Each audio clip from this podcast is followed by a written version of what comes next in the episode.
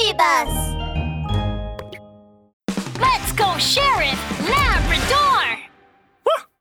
The Secret That Lies Beneath the Sunflowers. Part 2.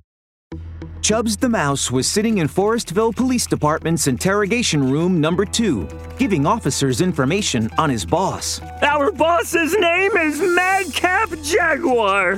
Hey now, bad rap? Your boss has a bad rap?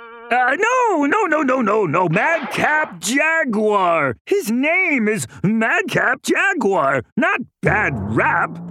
Boss told Knave Tiger and me that some sort of supreme treasure was buried under Sunflower Kindergarten, and the three of us would split it three ways after digging it up. The first time around, our boss sent Knave Tiger to the kindergarten to dig, but he, he didn't find anything. Well, this time around, he sent me, but I didn't find anything either. And unfortunately, you caught me. Oy vey. Chubbs, what does Madcap Jaguar look like? His head is tiny. It's as small as, as a potato. His body is huge. It's, it's as big as as, uh, as a watermelon.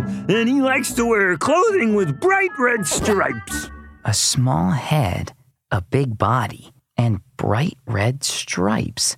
I feel like I've seen this jaguar somewhere before. Then where have I seen him?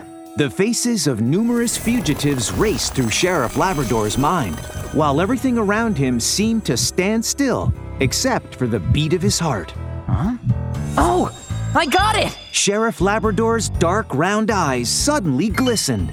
Dobie, I need you to get the case file for the jewelry store robbery that happened five years ago in Forestville. Copy that, Lab. A moment later, Officer Doberman, drenched in sweat, came running back with a sheet of information about the case. Hey now, check it out, Lab. Sheriff Labrador took the document and examined it carefully. Then, a piercing gleam flashed into his eyes. One day, five years ago, there was a big robbery at Oinker's Gold Coins and Jewelry. A short jaguar robbed Mr. Pig and the owner, stealing a box of big gold bars from his shop. The suspect was an odd looking animal with a small head and a large body, dressed in bright red stripes. He drove off, heading towards Sunflower Road, and disappeared. A short jaguar with a small head and a large body, dressed in bright red stripes. Hey now, the description Chubbs gave us of Madcap Jaguar is identical to that of the eccentric looking jewelry store robber from five years ago. Yes, you're right. And the robber disappeared and headed towards Sunflower Road. Five years ago, there was a field of sunflowers near Sunflower Road. And not long after that, Sunflower Kindergarten was built in its place. So, could it be?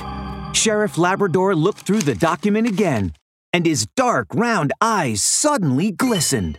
According to the case file, the stolen box of gold bars was never recovered, and there has been no trace of the gold anywhere since then.